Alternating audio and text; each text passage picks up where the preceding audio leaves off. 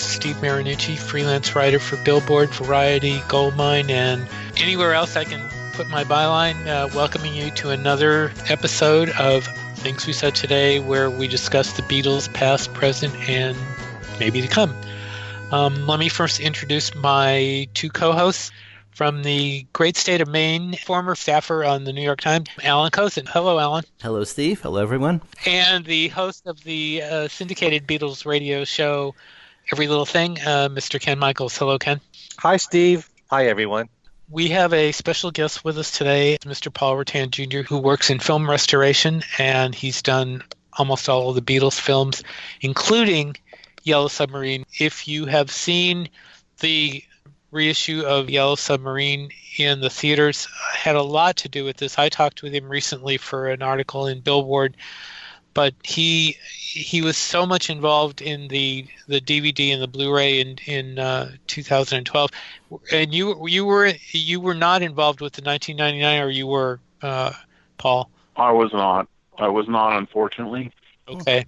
Uh, which we which we did discuss the other day actually the one thing I, I, the thing that I guess to start in with is that people who have the opportunity to see this in the theater, and by the time this goes online, hopefully it'll still be there. There are some things that they will see, even if they have the Blu-ray and the DVD. What will they notice in the theater that is different from the the Blu-ray and the DVD? Well, I think number one, the resolution in uh, the DCP that's in digital cinema package is much better than um, what you're getting in in a DVD or a Blu-ray. So you're going to get a lot more information, a lot more visual and audio information on the screen. The other thing is that it's on a big screen. You're not looking at it on a, a TV or on a computer, so it's it's going to give you the theatrical feel that it that it was meant to. Mm-hmm. So it's going to envelop you in the image and, and the audio, you know. And I, I, should mention that Ken and I both saw the film in the theater last night on the 9th, the first night it was to be shown. And I can attest to the fact that the the the colors are are absolutely gorgeous. They they were just tremendous. And the sound in the theater that I went to, um, we were sitting. They put us all the way in the back, and the five one was beautiful. You could hear the, the sound going across the theater, and and the the clarity of some of the the music was just absolutely beautiful. I mean, it was it was amazing. Ken, do you want to you want to talk about that?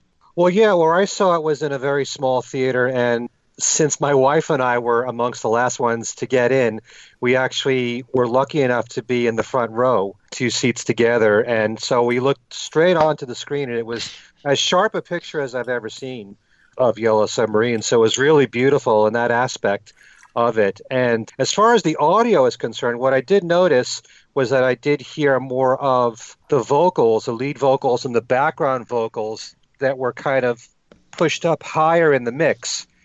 You know, it, being in the in the front of the theater there. I, I didn't benefit from the 5.1 as much I didn't hear that much going on in the back of the of the theater, except when the song "Yellow Submarine" came on. When uh, you've got the solo there in the middle, and you got the captain, captain, and all that, you could hear that in the back of the of the theater. Mm-hmm. So that was pretty cool. But mm-hmm. I didn't get the full effect of the 5.1. Probably if I was more in the middle of the theater or, or in the back like you, I don't know.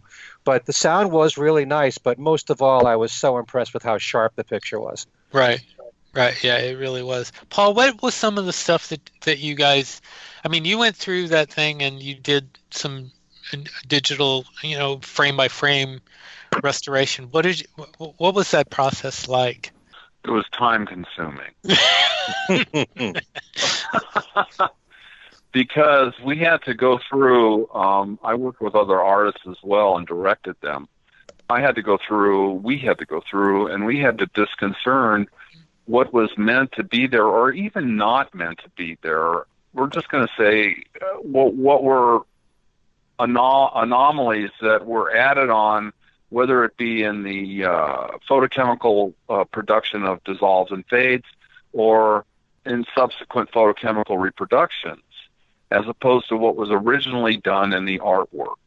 Mm-hmm. And so uh, we had to we had to watch it the frame by frame was removing dirt, scratches, and anomalies that shouldn't be there.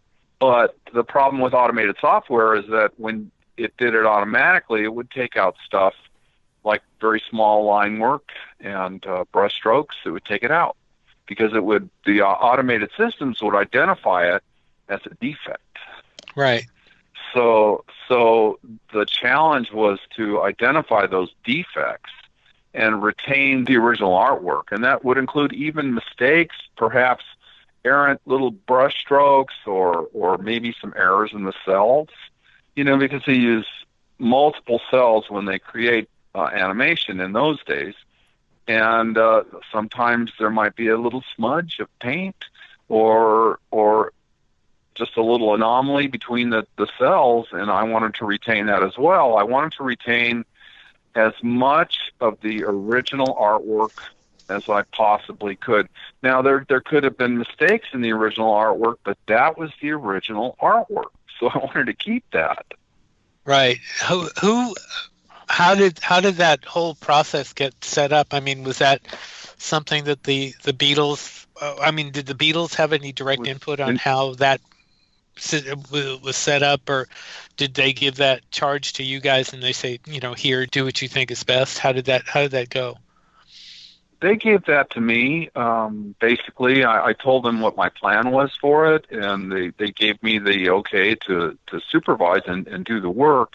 But i also was in constant contact showing them material um and they had uh, people in in england that were looking at the material as well that would give me an approval if it was okay or if or ask me questions why did you do this or why did you do that?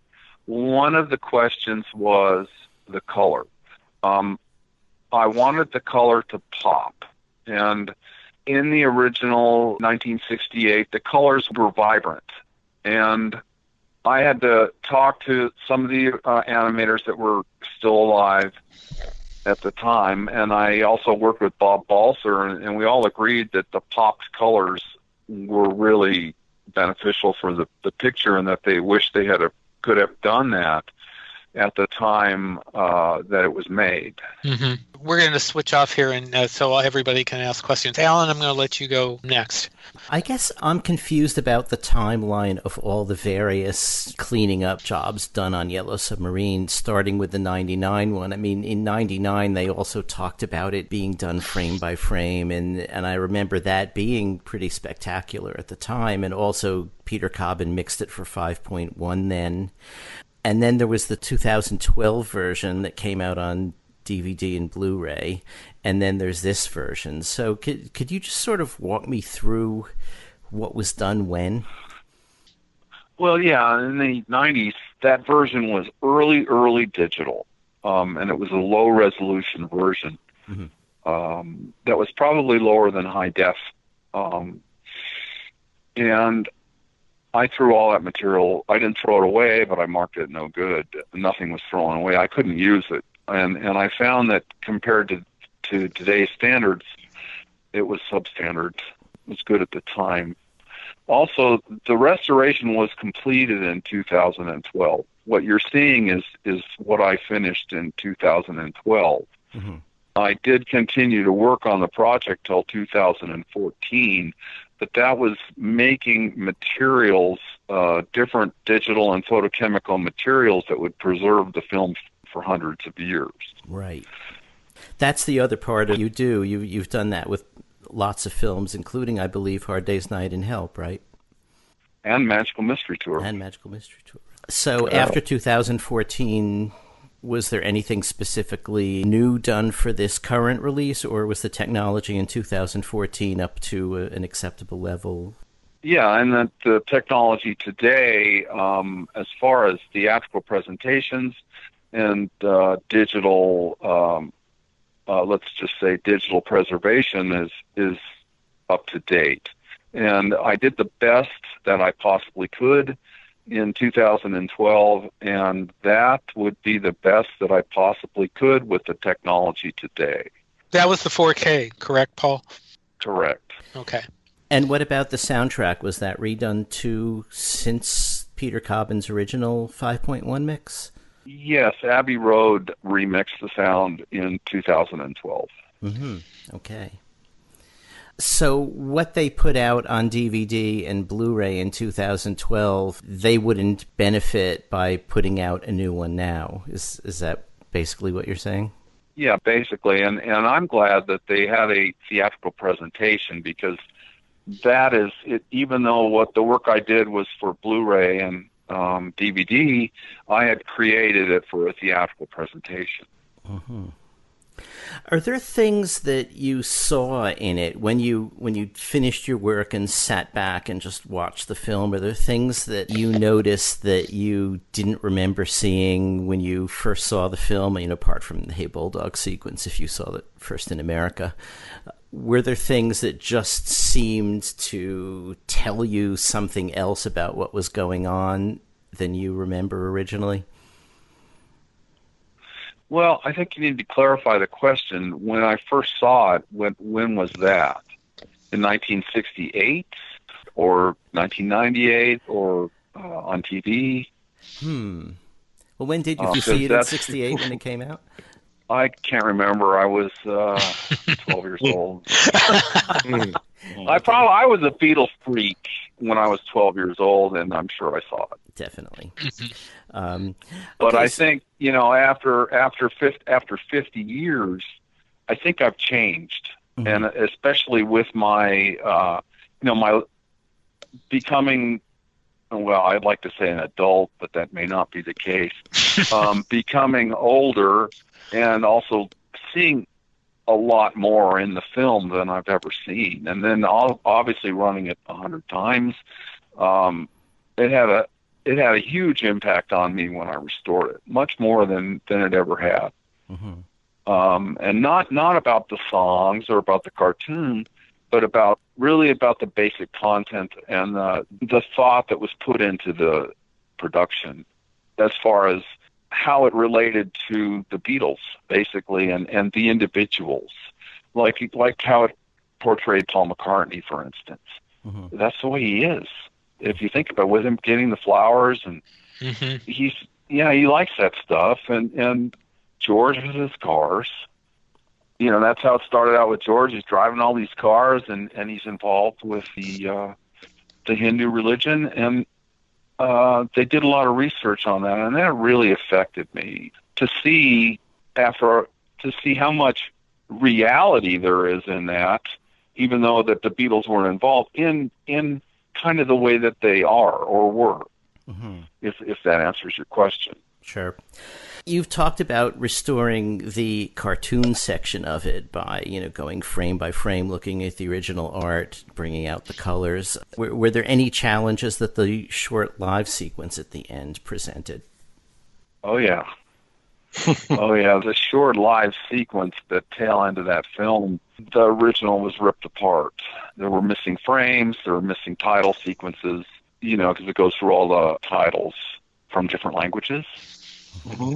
And the Beatles section was was faded. I had to fix that, but the challenge was is to recreate that. I had to recreate that that end piece, uh, the end the end title, the all together now. How did you do that exactly? Well, we we recreated some of the titles that we could put back together, and we cleaned them up, and we made them match exactly. Hmm. Um, and the live action stuff, we actually it's still a little. If you notice that it's still because of the colors that the Beatles are wearing, uh, and I think they had a different idea about how they were going to do that. I believe they were going to use sequences from the movie in in a background. Uh, then they're all the Beatles are wearing brown, which is very muted. And it was just trying to bring out the Beatles from that muted background. That was something else that that, that we did. Because it is, it's all brown, except for their faces. And then they pull stuff out of their pockets, and Ringo's got a hole in his pocket. Mm-hmm. So I don't think that was ever finished, honestly. Hmm. What do you think uh, would the finished version would have looked like? my guess is that they would have had brilliant colors in that in that sequence. Mm-hmm. Hmm. So you thought they were going to add some cartoon elements to it? Yes. And and I believe they ran. Out, I believe um, and this is what I've heard working on it, is that they ran out of time. Mm-hmm. Interesting. Were there any notes to the effect that suggested what they might have done? No, it was just word of mouth, basically from Bob Balser. Uh, I worked extensively with him. Uh, I don't know if you guys have talked to him. He's passed on now. Um, But he was one of the head. He worked with Al Brodax. Did you ever uh, No, talk I- to Heinz Edelmann? Uh, no, not not in person, um, but we communicated through Apple. Mm-hmm. So on to Ken. Okay, so when you started working on Yellow Submarine, this is, you said this was in 2012, was it? Uh, that's when I finished the the presentation version. Okay. Was there talk? So I started it started in 2000 in 2010 actually. Okay. Were they was there talk back then of possibly showing this in theaters for the 50th anniversary? Were they thinking that far ahead? No, they weren't even thinking of a Blu-ray or a DVD in 2010. Um, it had been out of print. The MGM so-called restoration had been out of print. They sent. I had been working on um, a magical mystery tour, and they asked me if I could inspect. They just wanted to look at because they had bought all the materials from MGM at the time. They bought the rights, and they wanted me to inspect the materials, and they sent me the original negative 1st mm-hmm. And I, I inspected the original negative, and I, I made some suggestions. I said, "Hey, you've got to restore this film." And at the time, they were involved in other projects, so it, it kind of kind of went on. It was interesting for me because I thought, "Oh, here's Yellow Submarine. I'm only putting brand new leaders on it," and and then all of a sudden they realized that there was no, it was off the market. There was the the MGM version had was out of print. They were selling it at a, uh, you know, in auctions on eBay for a lot of money. So then all of a sudden they said, "Yeah, you know, we got to do this," and um, and they did. Uh, and then that's when they they pulled in all the materials that, that were available and sent them to me. Hmm. So part of that two year process is, you know, well, you need to do this. Okay, we'll do this. Well, you need to do this. Okay, we'll do this. And then, oh, we can make a Blu-ray and a DVD. And that's when that's when it started. You know, my my goal in the beginning wasn't so much to to make a Blu-ray or a DVD. It was to preserve the photochemical original elements so that it would last for hundred to five hundred years. Sure. What scenes in Yellow Submarine did you feel needed the most work as far as upgrading the picture when you're doing it frame by frame? Were there any that stood out that really needed a lot of work? Um, mm, the Eleanor Rigby that was tough. That that needed some work because of the little, there's live action stuff in that, which is animated. hmm That needed some work. Um, also, there's a sequence in there where they show uh, people walking to a factory and the English bulldog, and that that was a challenge to get in there because I I wanted to make the material look authentic to the era that that material within the material was and it's just a little section you know it's like a little window that the the other one was the all too much it's all too much sequence i really wanted that to to just just be spectacular Mhm. and we we worked hard and then then i yeah because that's that's pretty wild that that end bit you know Mhm. and then my favorite, of course, uh, my favorite piece was Lucy in the Sky with Diamonds. Uh, that's my absolute favorite in the whole entire film. And um, I think I, sp- I mean, I spent a lot of time on the whole film, but I think I spent more time on that as well. Hmm. The other, uh, you know, I- yeah, I, you know, because now I'm thinking about it, when they, what is the song? Oh, I think it's Nowhere Man. Is that where they walk out onto the the record? Where I they they think walk out of a so. Psychedelic think- I- thing onto a record? I think so. Yeah. That was a challenge too because it is they're walk walking onto a record album in, into the grooves of a record record album, and at the time albums had, you know, the kids didn't know what albums were, and I wanted to make sure that um, that that it was an album and it was clear that that was a record album. Yeah. So yeah, there there were no, I don't think there was any really special sections that I worked on. That that I, yeah, you know, there were different sections that I wanted to get different looks out of, basically. Could you talk a little bit about the the innovations that the film brought for animation in that year? Now, I don't consider myself an expert on animation. I mean, I, I love a lot of Disney movies, and I was brought up on Bugs Bunny and some of the classics. But when I when I watch something like the Lucy in the Sky sequence, and I see the couple that are dancing, and you've got their clothes, and they're all rushing with colors, you know, was that something that was new for its time? Absolutely, it was brand new. Um, I can't explain the thought behind it. Um, but it's pretty amazing because they even go in that sequence with the Busby Berkeley type dancing and and all through different styles of dancing and, and ballet and jazz dancing and mm. and as far as I'm concerned, I've never seen anything like that then, and I don't think I've seen anything like that now. You know, um, the thing about the Beatles at the time was that they they they didn't like the idea because of the Beatles cartoons that we had in the United States. Right. And in fact, a lot of the animators were involved in those cartoons.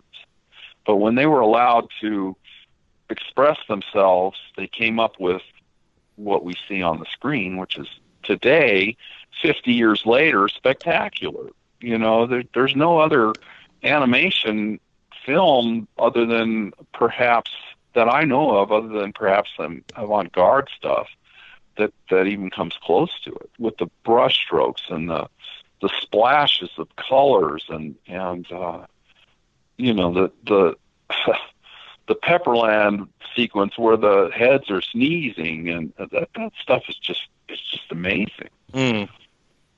And, and if that's an innovation, then it's an innovation. It's certainly unlike the early animation, the Disney animation, and the Warner Brothers animations, which I think is spectacular and is unmatched to this day. It's it's not like that. It's it's an animation type all by itself. Yeah, there's so many spectacular scenes. I love the Sea of Holes. Those holes go on yes, forever, that's you know. Pretty, that's pretty. And then all of a sudden, the blue meanie pops up and pops back down, and mm-hmm. yeah, yeah. In the interview that you did with Steve for Billboard, you said that there were changes made in replacing scenes that had been shortened. Yes, Could it, you- it could was you go a into- thing. It would be a few frames here or there that I put back that were, you know, removed for to shorten the version. Basically, it, it, that's not a big deal. It's just maybe six, seven frames here and there. Okay. If I can interrupt, Paul, somebody mentioned to me this morning that they saw a sequence, and I can't remember because I don't have the email in front of me, that she hadn't seen before. It had to, I can probably find what, what she was talking about. But uh, were there any sequences outside of Hey Bulldog, which Alan was saying was actually in there before, but you were telling me that that was new, correct? For the for this particular version? Uh, hey Bulldog was in the 1990s version. Oh, it was. Okay. Okay. Yeah, and this is very, very, very close to that version. hmm But was there any were there Um, any sequences added for this particular version for the theater No. screenings? No. No. Okay. Okay. What you see is it. That that's all there is. Okay. Um, so in other words, the, no D- outtakes. the DVD matches what what what you see on the screen as far as the length of the film. Exactly. Yes. I was uh, going to mention that in the end credits, I noticed uh, another guy with your name on there. There's a Paul Rutan the third. Yeah, that's my son. Yeah. What exactly did he do for the film? He basically was the assistant uh, supervisor on the Hmm. film. He helped me. He, he helped me a lot. You know. Um, you know, he would be actually physically toiling with the materials, the film photochemical materials, while I would be toiling with the digital materials. So uh, he put a lot of work into that film. Mm. He was good too. He was really good at it. Yeah, He's he's learning from you, I guess. Uh, yeah, I hope so. He's in another profession now, but um, it's it's kind of I don't know. He spent 12 years with me. Okay. Smart kid, smart kid, smarter than I am in a lot of ways. Steve, over to Um, you. You were saying earlier that you had worked on the other films too. Did you do the uh, restoration for the DVD of Magical Mystery Tour?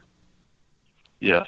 You want to talk a little bit about that, how that worked out, what you had to do for that, the challenges for that? Sure. There were major, major issues with Magical Mystery Tour. Gigantic issues. Mm-hmm. It was all shot in 16 millimeter negative. Uh, it was amateur. Um, uh, I, I'm not familiar with the the original production uh, as far as physical with the materials, um, but it was poor. If anybody's ever seen the bootleg versions of that or remember seeing it, there's a lot of a lot of dirt, a lot of scratches. Oh yeah, it was hammered, and I got the 16 millimeter, and it was just beat up, and one of the most beat up pieces of film I've ever seen. And also in the sequences where they have uh, double exposures, montages, dissolves, like for instance, that at the end of uh, "I Am the Walrus," where they have the people's faces come in that are talking, and and um, you know it's after they go into the tent. That all of that stuff was built in to the material. It was not on it. It was not physical. It was built in, and uh, that was a major problem to to try and remove that material. The other problem I had with it is because of the original photography exposures, and and I I, I realized that the director of photography was very good, and because it was 16 millimeter, is the grain was the size of golf balls. it was really, really, really obnoxious grain. Um, actually, it was not shot on original negative stock. It was shot on Ektachrome Hmm. which is a very high high contrast element for reproduction. And um, one of the things we did with that is I made a blow up negative photochemically uh, using wetgate technology, and we had tested it, and I tested it with Apple, and we found that by taking that high contrast Ektachrome and blowing it up, that it actually opened up the shadows more so that the blacks were not so solid that you couldn't see through them and I was able to manipulate the processing with that to be able to retain detail in the faces.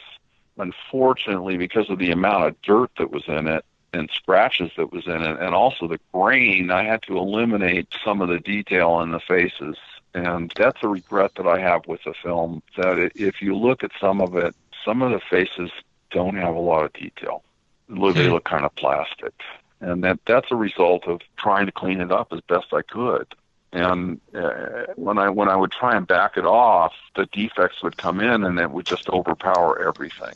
Hmm. Especially the grain. The, the grain was unbelievable. Is that just something that Exactly. naturally happens with 16 millimeter film, or it just wasn't preserved well? No, it, it it it depends on the exposure of the material, the initial exposure, um, and also it depends on the film stock they used at the time. Um, I don't think the Ektachrome was a very good film stock. I'd like to say they they should have shot it on ECO, which is original camera negative, but that stuff faded really badly. And the beauty of the Ektachrome, especially with Magical Mystery Tour, is that it didn't fade. It was the colors were still there; they were still vibrant. Hmm. So uh, that was a big plus. Hmm. Um, did you restore the bits that were on the DVD from from among the outtakes as well?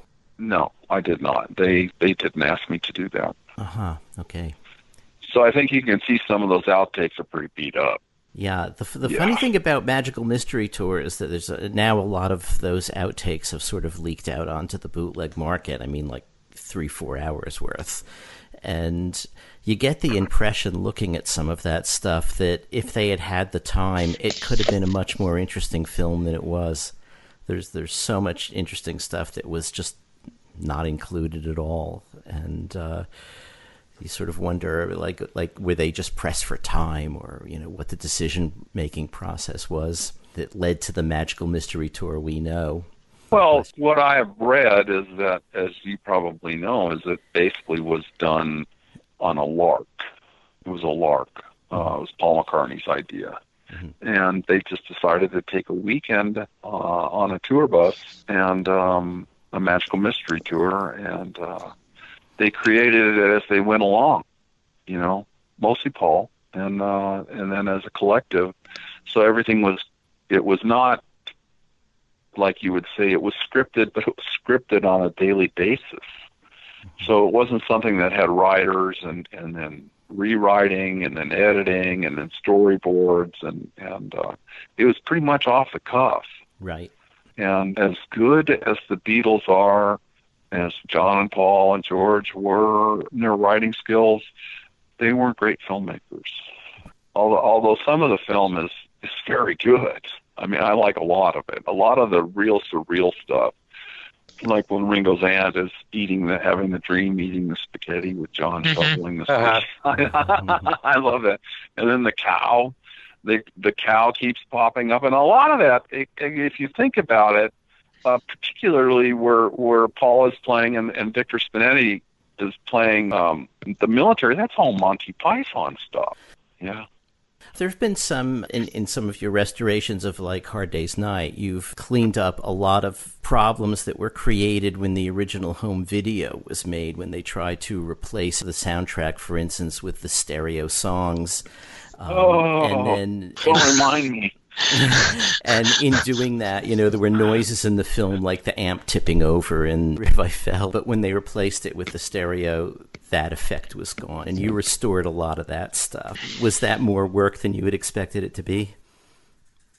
That work at the time was done by a, a company in New York. And that was for Miramax. Miramax had bought some rights for a short release and a and a DVD from Walter Shenson. At that time, the Beatles they they still don't own that film. Walter had made a deal when he made the film that he would have all the rights to the film after a certain period of time. The Beatles did not own that film, and um, so Walter he licensed that film a lot. He to a lot of different people, a lot of different companies. So the Miramax, I think, was the version that that I did, and I did a lot of the photo. Thank God, I did a lot of the photochemical stuff.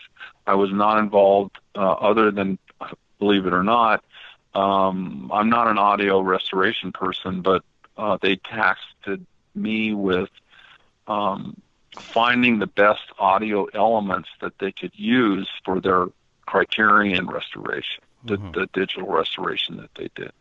Right. And uh, I think I got credited for that. You did, yeah. I went through a lot of different. Oh man, I listened to some terrible stuff, really bad. Uh, when we did the, actually, I captured the the source material for the the Miramax version from a, a print, uh, which I've said this has been this is pretty well known. When Walter he was shooting the film in England, and uh, he was talking to who was it? King Features, I think. No, that was uh, Yellow Submarine. It had to be United Artists, and um, they said that the Beatles, because while they were filming it, the Beatles did Ed Sullivan, and they said that the country was going nuts, and that there was so much screaming and hollering and yelling in the Beatles concerts that no one could hear, and is there going to be a problem with Hard Day's Night? People not being able to hear so what they did then, um, they just turned the volume up, and that's all they did, way into the red, and to to make it louder. And and what happened was because it was photochemical, and the it was optical soundtrack on the prints, is that everything was overmodulated and so everything was clipped. It was really bad. It was like motorboating, clipping, we actually I found a British print that didn't have that, and and I think that was the very basis for the restoration was was one British print of Hard Day's Night because uh, all of the American stuff was, and this is from 1964. All of the American stuff was no good, mm-hmm. and there were no mags. No one ever was able to find out what happened to the mag tracks, the original mags, because that would have been the best element to go from. Sure. Did your restoration originally get shown on AMC? Yes, it did. Mm-hmm. I remember when that came out, everyone was, um, you know, really sort of astonished at the improvement, and and also the the fact that so many things you had fixed that had been wrong on the original, I guess, home video release. So uh, you became sort of a, a, a, hero among Beatles film fans uh, at, at, that point. Yeah, um, I'm a Beatle freak, mm-hmm. and uh, I, I, even then, you know, when we did the AMC, that was a lot of that AMC paid for. Um, they, they aren't the AMC today that they, they were then. Right. Well, that was before the Miramax, and they paid for the video transfer. There was no digital scanning then. There was no 4K scanning. In fact, I think the AMC version was a normal NTSC standard scan. There's no high def. It was that long ago. But that's because I was able to work with Walter. I worked on that film for six years. Mm. And it wasn't because it took that long. It was because uh, I love Walter. Don't get me wrong. Walter and I were good friends. I miss him terribly. He was a wonderful man, but he didn't want to spend any money on the on the film.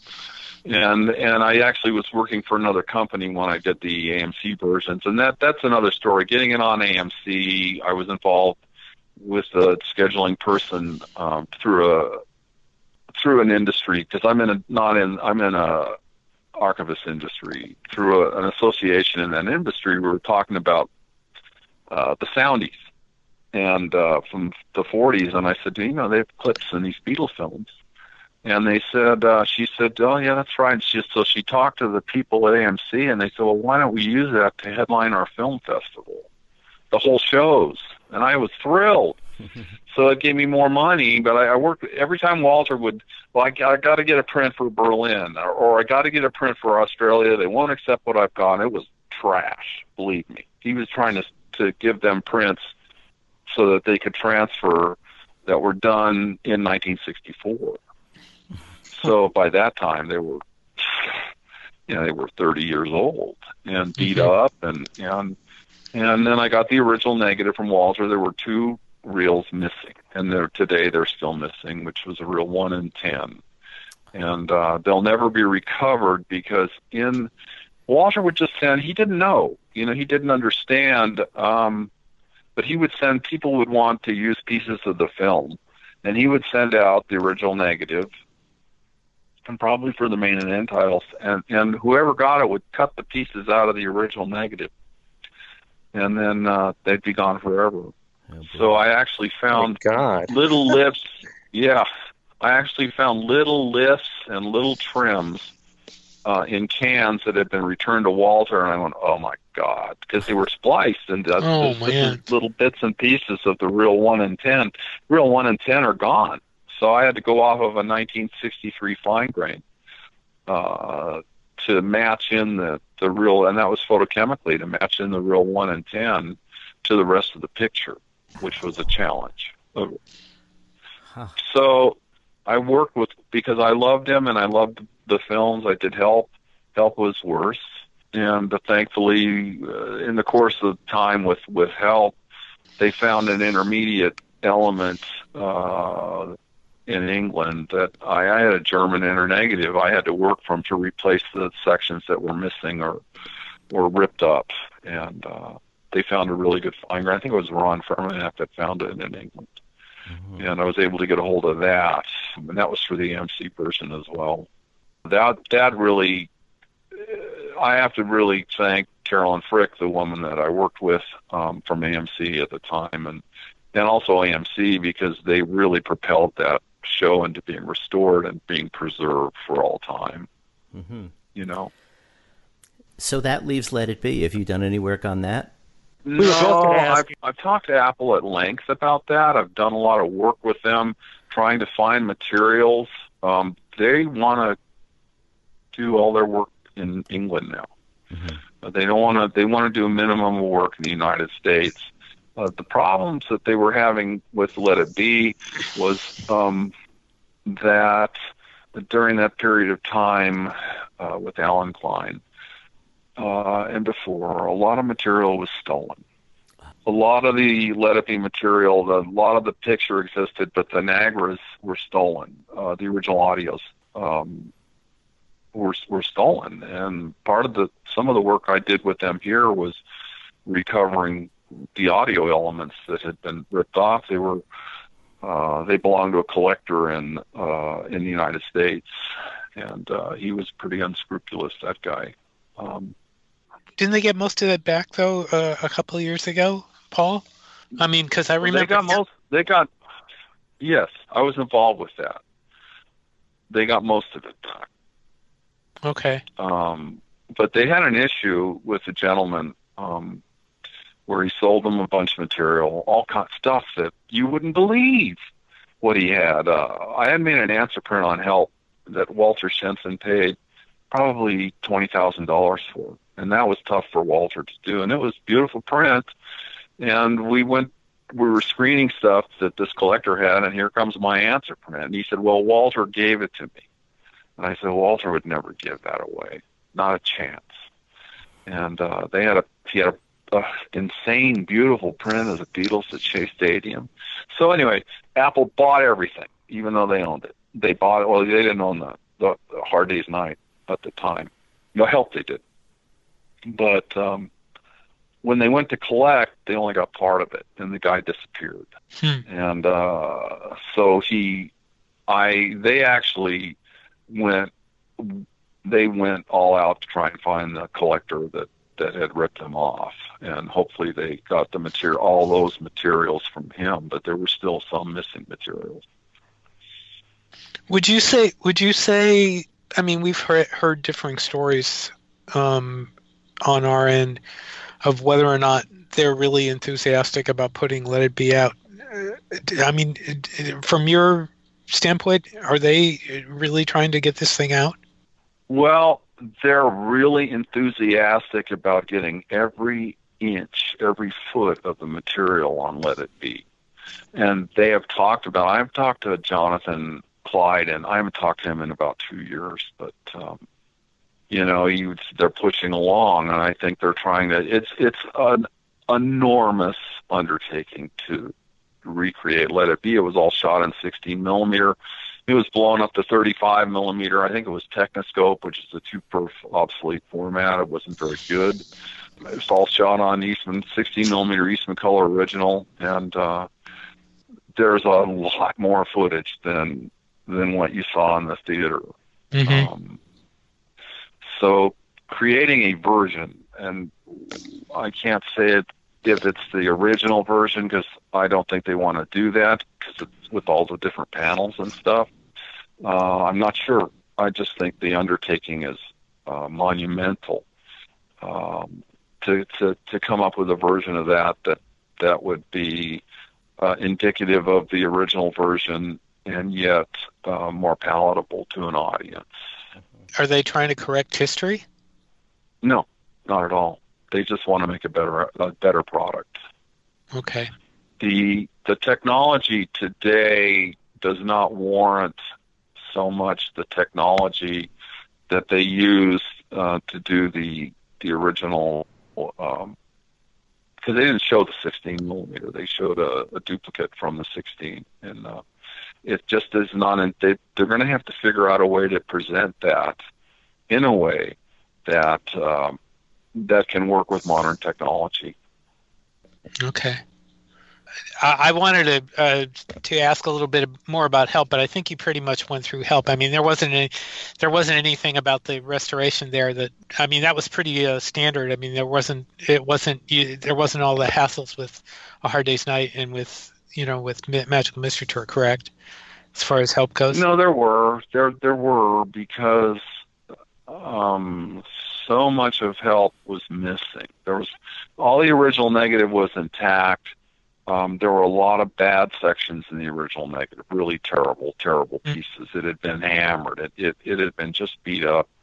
Uh, not not like Magical Mystery Tour, but um, and then I I didn't have anything to replace those uh, sequences that were missing frames and stuff. I didn't have anything until the this uh, interpositive was discovered four years later.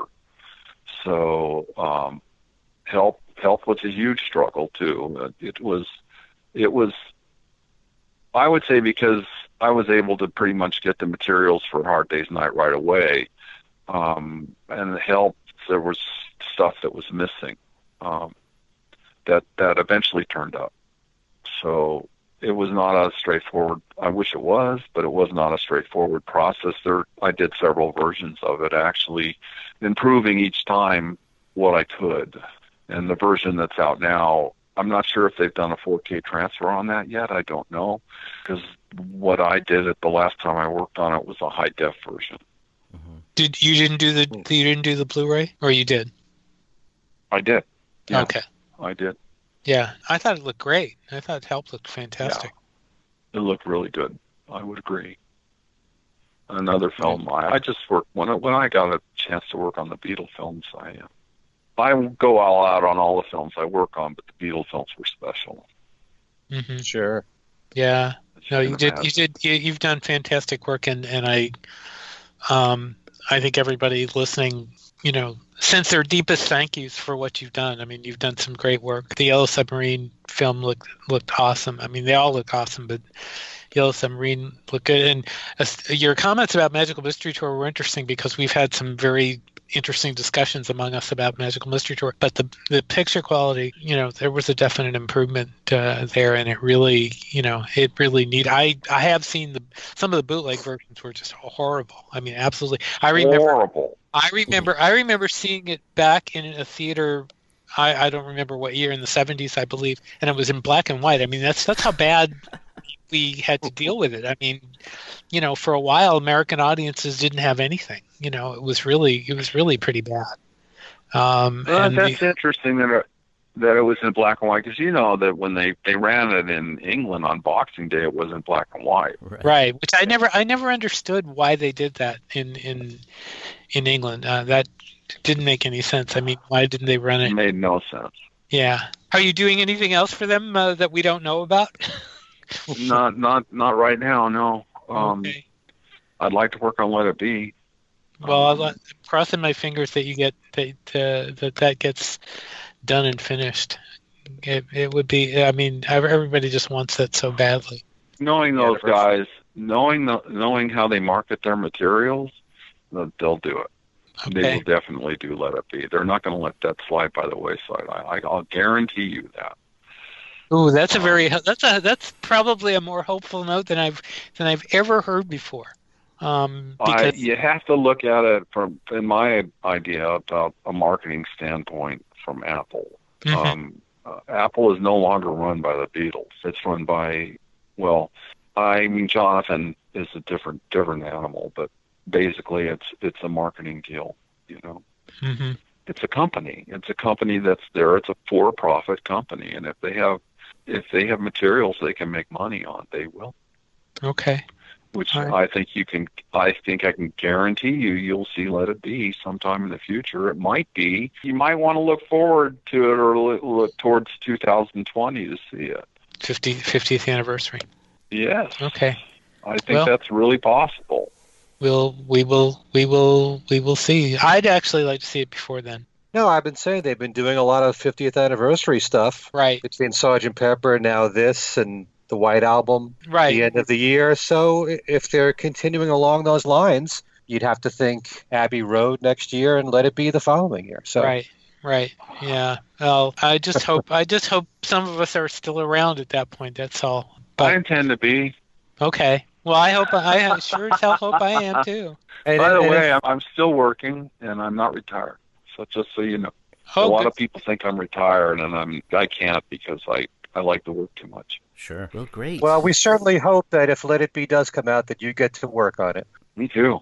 That'd be really a challenge, especially in this era. That would really be a challenge. yeah. Mhm.